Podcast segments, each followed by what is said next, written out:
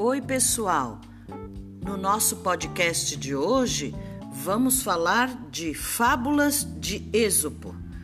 Eu retirei do livro de Ruth Rocha, de ilustrações de Jean-Claude Alphen, da editora Salamandra.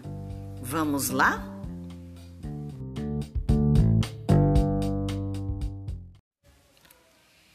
A raposa e as uvas. Uma raposa passou por baixo de uma parreira carregada de lindas uvas. Ficou logo com muita vontade de apanhar as uvas para comer. Deu muitos saltos, tentou subir na parreira, mas não conseguiu. Depois de muito tentar, foi-se embora dizendo: Eu nem estou ligando. Elas estão verdes mesmo. O carvalho e o caniço.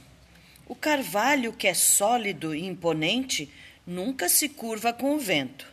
Vendo que o caniço se inclinava todo quando o vento passava, o carvalho lhe disse: Não se curve, fique firme como eu faço. O caniço respondeu: Você é forte, pode ficar firme. Eu, que sou fraco, não consigo. Veio então um pé de vento o carvalho que resistiu ao vento foi arrancado com tudo, com todas as raízes. Já o caniço dobrou-se todo, não opôs resistência ao vento e ficou de pé.